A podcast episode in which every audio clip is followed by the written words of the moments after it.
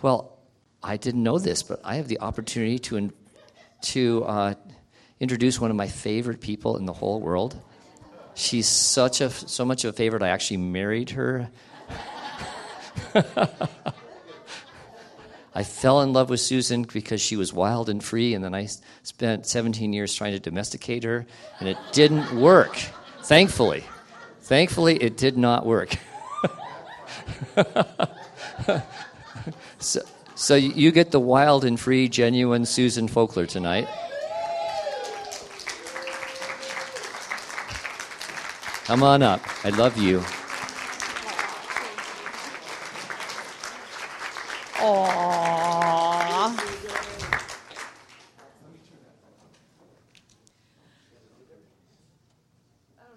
No, no, no keynote tonight, sorry. And I, before I start, though, I just have to say, Pam, thank you. That touched me and so many of us very deeply. And I know it, it's not about the words. It's about the heart. It really is. Thank you for showing us your heart. It was beautiful. We're all weak and utterly dependent on him, aren't we? We just all don't always know it. So, yeah, I don't have a keynote tonight, but um, as I was praying and just, gee, what should I what should I share about Jesus? I really felt like he wanted me to talk about an aspect of who he is, who Jesus is, as our reconciler, the one we go to for reconciliation. And I want to focus on, especially when there's, like Bill was talking about earlier, when there's something going on in our lives, in our heart, and just things aren't working. There's ways we can come to him and find that reconciliation for the disconnect. Yeah, because that's what he's all about. He came to set us free. He came for we could li- so we could live wholehearted lives, so we could be free in him to be everything he designed us to be. So I'm just let's just pray. Jesus, would you just just we ask for more of your presence, even as um, as as I'm speaking, God. Would you just speak to our hearts, Lord, more than the words. Speak to our hearts what you want us to hear and know about who you are for us. Jesus, we know um, we know you love us, but God, we're we're on a journey to discover the depths of your love, because we know we'll never get there. We will never get to the fullness, but Jesus, we want more tonight, and we need more tonight, Jesus. So just reveal to us just how really good you are, in a new way, in a fresh way, just like we were. Other some of us experienced earlier today. God, there's you're just always doing something new in our life. You're always opening up a new door, a new window, God. It's who you are. So, um, yeah, Jesus, just be be just with us, and um, And give me your the words you have for me tonight, Jesus, in your name. Yeah. Amen, Lord. Amen. So we all know, we're all good Christians in this room. We all know he loves us, don't we? We all know it. We all know it right there. We know it right here. So why is it sometimes we don't know it down here in the heart? Do you know what I mean? Like, we really know he loves us. We know the scriptures. Jesus loves me, this I know, for the Bible tells me so. But then sometimes we come into a stuck place where we struggle to know, in that way of feeling it, knowing it, believing it in the depth of our being, knowing. Um, and I think, as I was praying about this, I, certainly what I've seen in my own heart, and as I've ministered to different people, um, one of those places where we get stuck is where we've had judgments against ourselves. So I want to talk about that tonight a bit. Because, you know, what, what helped people get breakthroughs today is we did some listening prayer. We listened to what he had to say. And it's interesting, when we stop and we listen to what he has to say, he answers. but, but sometimes we just need to know how to ask and how to position ourselves. So we're kind of going to go after that tonight. a little bit. We hold things against ourselves sometimes that Jesus would never hold against us. Because maybe we get that impression from people or just from this world, this world that's very um, sort of legalistic and cause and effect, and if we do something bad, we deserve punishment, and all those kind of messages we get. But that's Like like Brent was saying earlier, God is so non-linear. He does not think cause and effect like we do. He's thinking in such a bigger, uber-dimensional picture than we ever could begin to. He's amazing. He's amazing. So what does it mean for God to be a reconciler? Well, the definition of reconciliation is the process of finding a way to make two different ideas, two different facts exist or be true at the same time. Two different opposing things needing somehow to be adjusted so they can coexist in the same sp- in the same space, right? So I'm going to guess it's not Jesus that needs to change. I think it's usually something in us that's got a skewed perspective on things.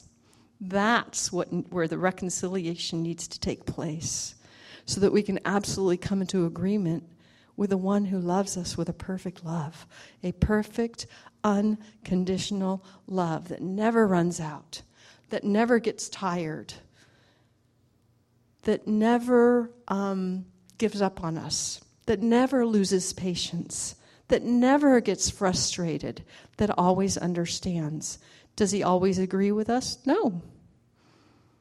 But he always loves us, and he's always waiting for us. Yeah. Second Corinthians five eighteen says this, "Now all things are of God, who has reconciled us to himself through Jesus Christ and has given us the ministry of reconciliation. For he made him who knew no sin to be sin for us, that we might become the righteousness of God in him." So there's his answer. It's like easy. Whatever that thing is, I make it righteous. We can coexist in that same place because I'm righteous too. That's the reconciliation he's inviting us into. So we can come to him anytime, any place, because Jesus walked on this earth. He faced those same disconnects that we have to face, those same struggles, those same dis- disappointments. He did it. I just like, ah, it's it's amazing to me that he did He did the same thing. I mean, this is what God chose to have happen. He chose to come to earth and live like us. He didn't have to do that. I don't know how what he could have chosen to do, but that's what he chose. He said, I want to be in their skin. I want to know what it feels like to be rejected. I know what want to know what it is to face the limitations they face, to be hungry, to be lonely, to be thirsty, to whatever. He wanted to, he wanted that experience so that he goes, I really, really understand what's going on inside of you. Hebrews four, we have, and this is the passion, we have a magnificent king priest, Jesus Christ, the Son of God, who rose into the heavenly realm for us and now sympathizes with us in our frailty. He understands humanity. He does. For as a man, our magnificent king priest was tempted in every way just as we are and conquered sin.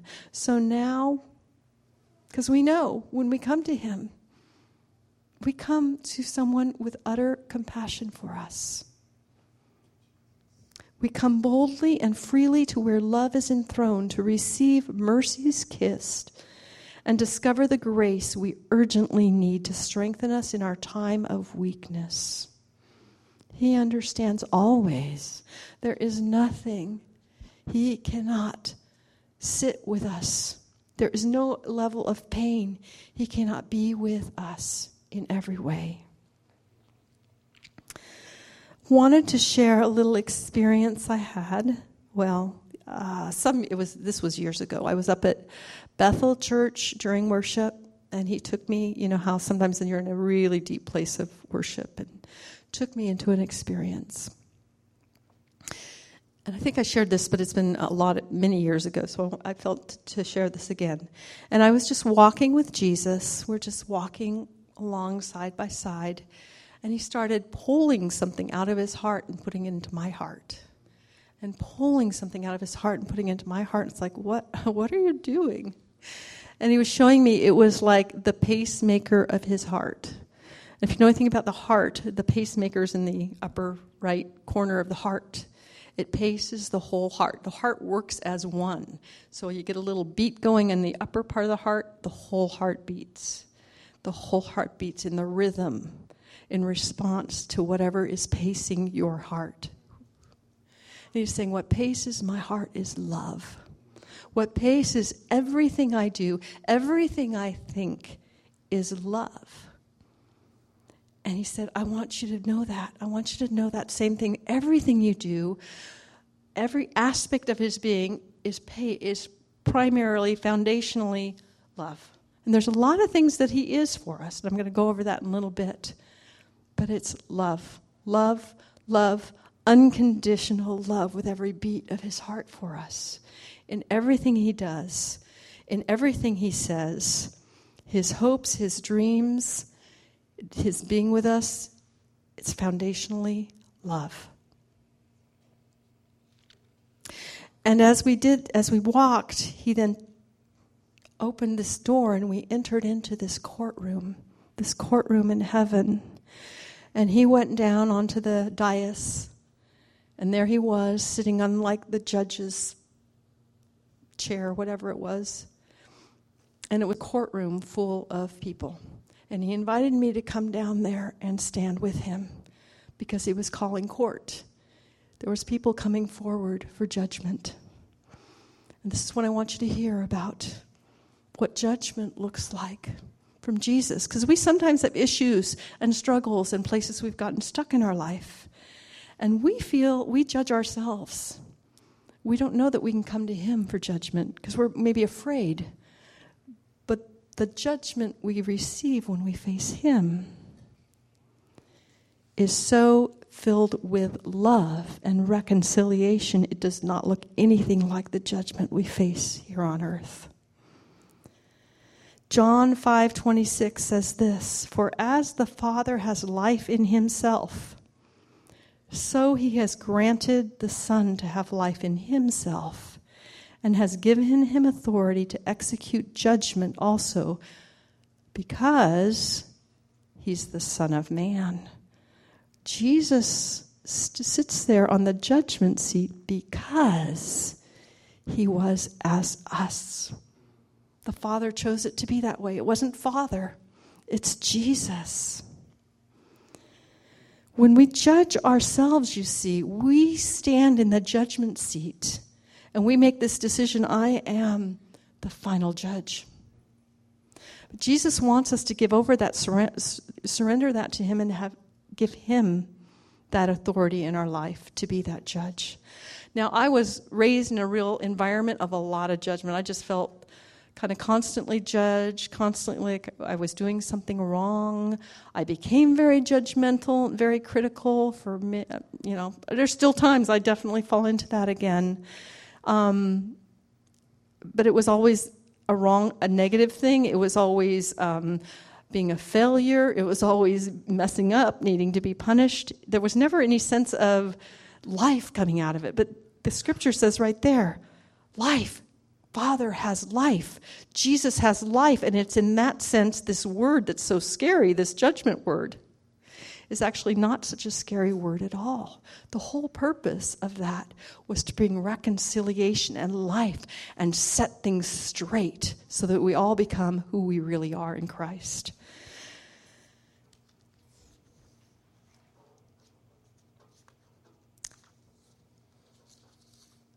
I think this is one of our big struggles when we, we, we look at scriptures like that and we go, I don't know what, I don't want to even know what that means, that Jesus is a judge. I don't because we as human beings in our finiteness, we have a hard time. We tend to want to, uh, once we get on thinking about one thing, one aspect of God, that seems to be the whole thing, to color the whole thing. Right? So if we're focusing on the love of God, oh, he's all about love. We're focusing on his peace. Oh, it's all about peace. Focusing on his goodness, it's all about his goodness. But he's all of those things all at once. It's, it's beyond what we can comprehend, isn't it? Psalm um, thirty-six, five through seven, again, the Passion. But you, O Lord, your mercy seat love. Listen to all the aspects of who God is here. All in the same, like, phrase. Your mercy seat love is limitless, reaching higher than the highest heavens. Your great faithfulness is so infinite, stretching over the whole earth. Your righteousness is immovable, just like the mighty mountains. Your judgments are full of wisdom, as the oceans are full of water. Your tender care, your kindness leave no one forgotten, not a man nor even a mouse. Oh, God, how extravagant is your cherishing love. All mankind can find a hiding place under the shadow of your wings. So he's merciful. He's faithful. He's righteous. He, he's, he's the judge. He's wise, he's tender and caring and kind, all at the same time, all at the same time, all of those things. When we come to him, he's bringing all of those things. So sitting in front of the judgment seat, I started to see, well, sitting next to him, see how different it was. He was treating people than you might expect in a court of law. Down here. The one woman came up, and she was a very bitter woman. Old, a bitter old woman who was called forward to come before the before the judge, before Jesus. She'd been really she was really harsh. She had pretty much shut off all family, all friends. Um Life had been so unfair to her, and she was kind of stuck in that place of life is just unfair. Nothing good's ever going to happen. Nobody's ever going to be nice, and she was stuck there. Her face was hard. Her, she was downcast. She was doubting. She just knew what was coming as she headed up to be before him. She knew it wasn't going to be good. He spoke kindly. He spoke clearly to her. He said, I am so for you. I am so for you. You have been judging yourself for a very, very long time as someone nobody could be kind to. She a- she was asked if she was willing to repent. She didn't know what it was she was supposed to repent of. He waited. He smiled. He was patient. She could start feeling his kindness. She could start feeling that maybe she'd made a lot of mistakes. Maybe she had burned a lot of bridges, but he wasn't even looking at those things. What he was looking at was how she had treated her own heart. That's what mattered. That's what the judge was looking at. How have you treated your own heart? He started pouring out his affection and his tenderness to her. Just like he would a newborn baby, because in his eyes, there was no difference. A pure newborn baby, just as loved, just as precious, just as tender, much tenderness he was pouring out towards her. And she suddenly realized, you know, just like that scripture, there was this huge old log in her eyes. She's going, oh my gosh, I get it now. I've been looking through this thing, and I've been seeing that everybody else is judging me, and everybody else is rejecting me, and it's been me the whole time, perceiving things that way. Yeah, that was Christ's judgment for her. It's how you viewed yourself, put that log in the eye. And she then she realized, oh my gosh, I'm the one standing on the judgment seat, and I'm standing on a judgment seat taller than the one Jesus is. So the minute she took that thing out, she stepped down. it was like total countenance cha- countenance change. She's like, oh my gosh, I've been looking for rejection. I've been expecting it. It's all I've been able to see. And suddenly she was able to start receiving his love and his affection that she'd been the one rejecting it that whole time. Second, a, a second one person that came forward, she, this was a woman who had had an abortion. And she was sad, oppressed. She was ready to come forward and say, Lord, forgive me. I had an abortion. I made a mistake. It was awful. And really, she also was not expecting to be forgiven.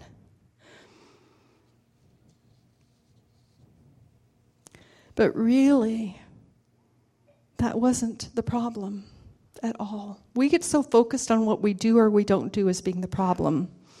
Our actions is what we focus on. Jesus is always looking at the heart. And he was just pouring out his kindness, his tenderness towards her. It really wasn't about killing the baby. The problem was she was more concerned about what other people thought than she was willing to listen to her own heart. That was the issue that was the problem. And when she started realizing this, she just... her heart melted, and she just was able to look up into his smiling, shining face to realize, you love my heart. You love how I make decisions. I can make good decisions. I can trust you. I can believe you have hope and good things for me. And it, she was able to lift her high. It's just like that shame just started falling off of her, and as she reached out towards him, a baby filled her arms. New hope for the future. New hope that she could trust her own heart, that she had never been able to trust before.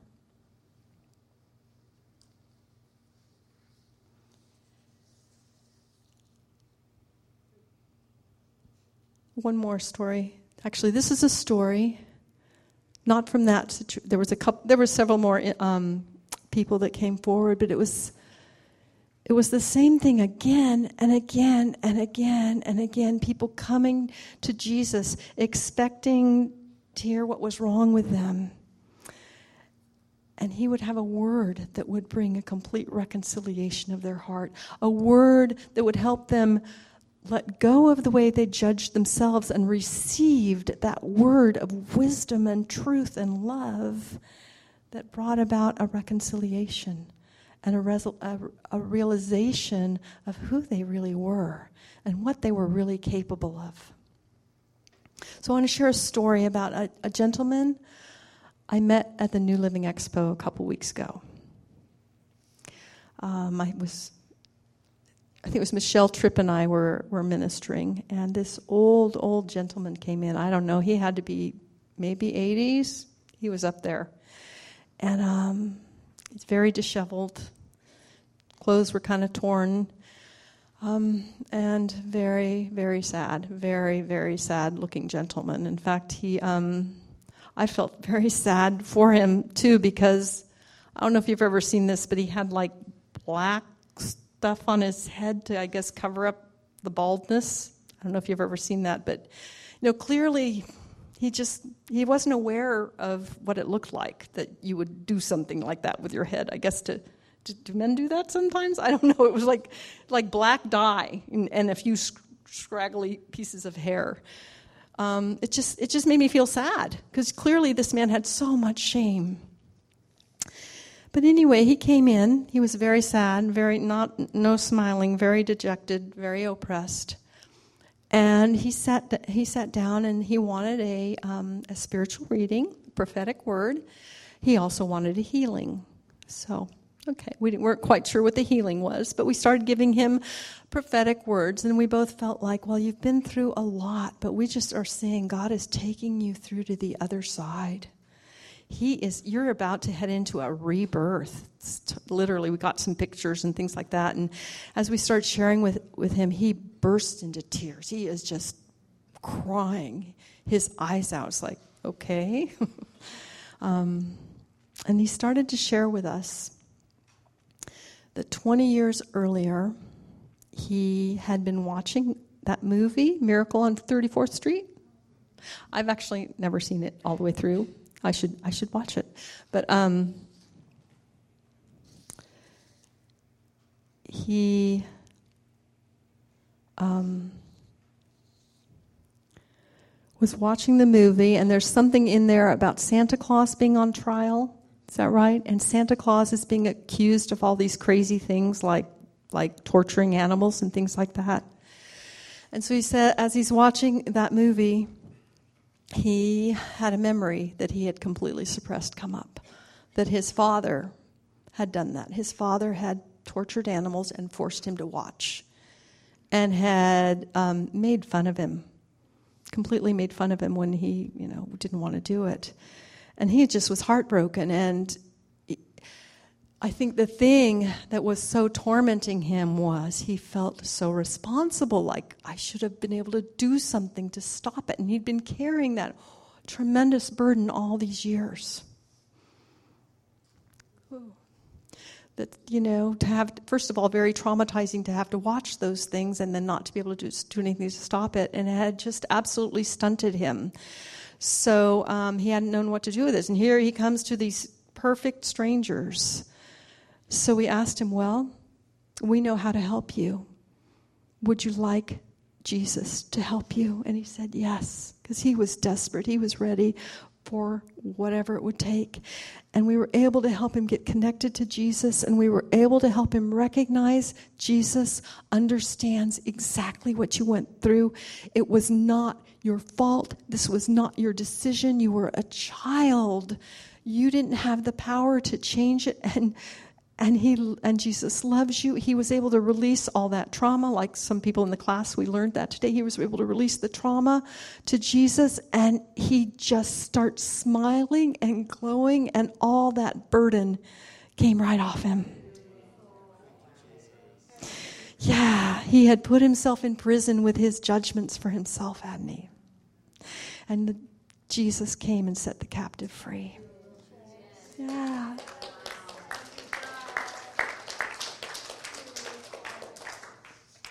He is. Because Ezekiel thirty-six says this, I will plant a new heart and a new spirit inside of you. I will take your old, stubborn, stony heart, and I will give you a willing, tender heart of flesh. And I will put my spirit inside of you and inspire you to live by my statutes and follow my laws. The voice. Isn't that wonderful? When we we decide we're tired of kind of figuring things out all in our own strength, and we invite him in to speak his truth to our hearts. It's amazing, amazing, amazing, the truth.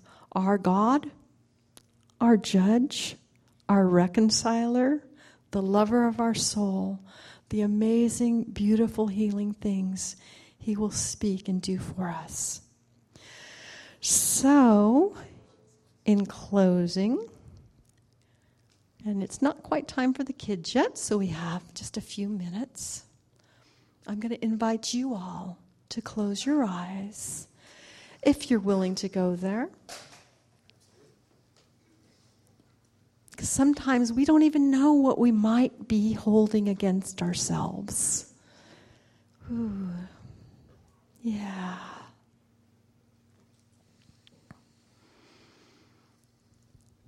So why don't you ask yourself right now? And I ask you, Jesus, to come and be with us. Holy Spirit, come and fill this place with your presence, Lord. Jesus, if we were to come, each one of us come right before you now, Lord.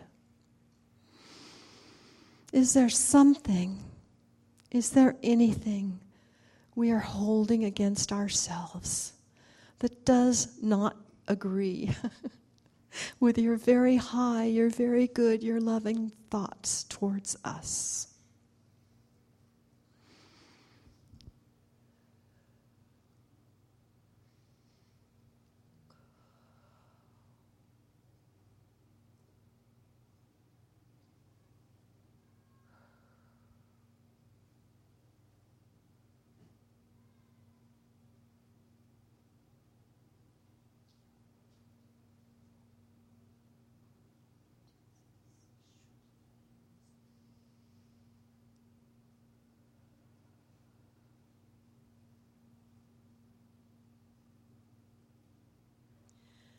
And why, Jesus, has it been hard to believe your truth?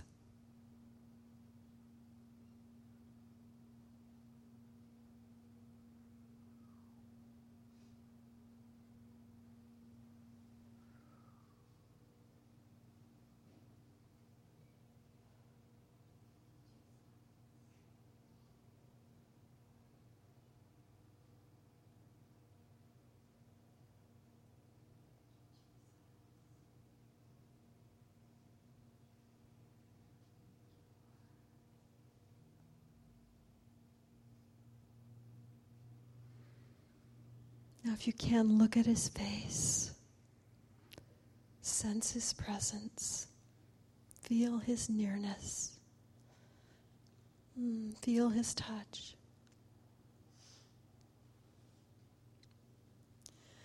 Jesus, what would it look like if, what would my life look like if I believed this truth you're telling me right now?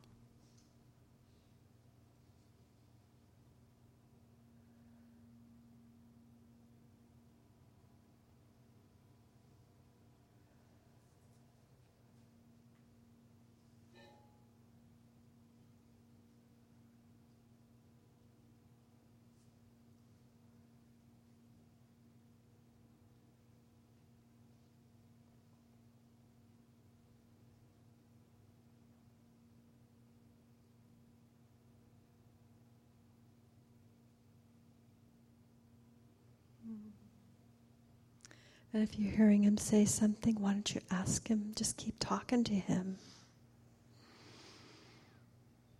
Yeah. Jesus, show each one of these ones who you say they are.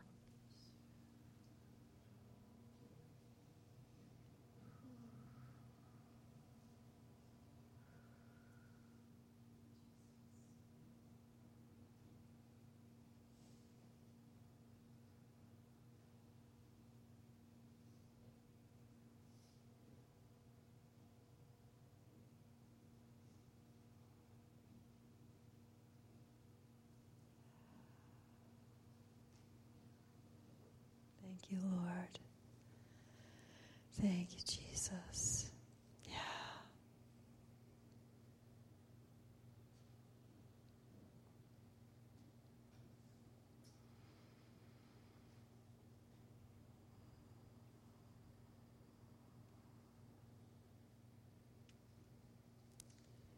So I am going to break in a little bit. And invite those of you who have children who are able to go start fetching them back. Um, and if you're connecting with Jesus, talking to him right now, you please just stay right there. Um, if there's a ministry team here, you can come forward. That would be great if you're able to, if you want to. And um, so you're free to just stay hanging out with Jesus, or come up for ministry if you'd like. Yeah, thank you, Jesus.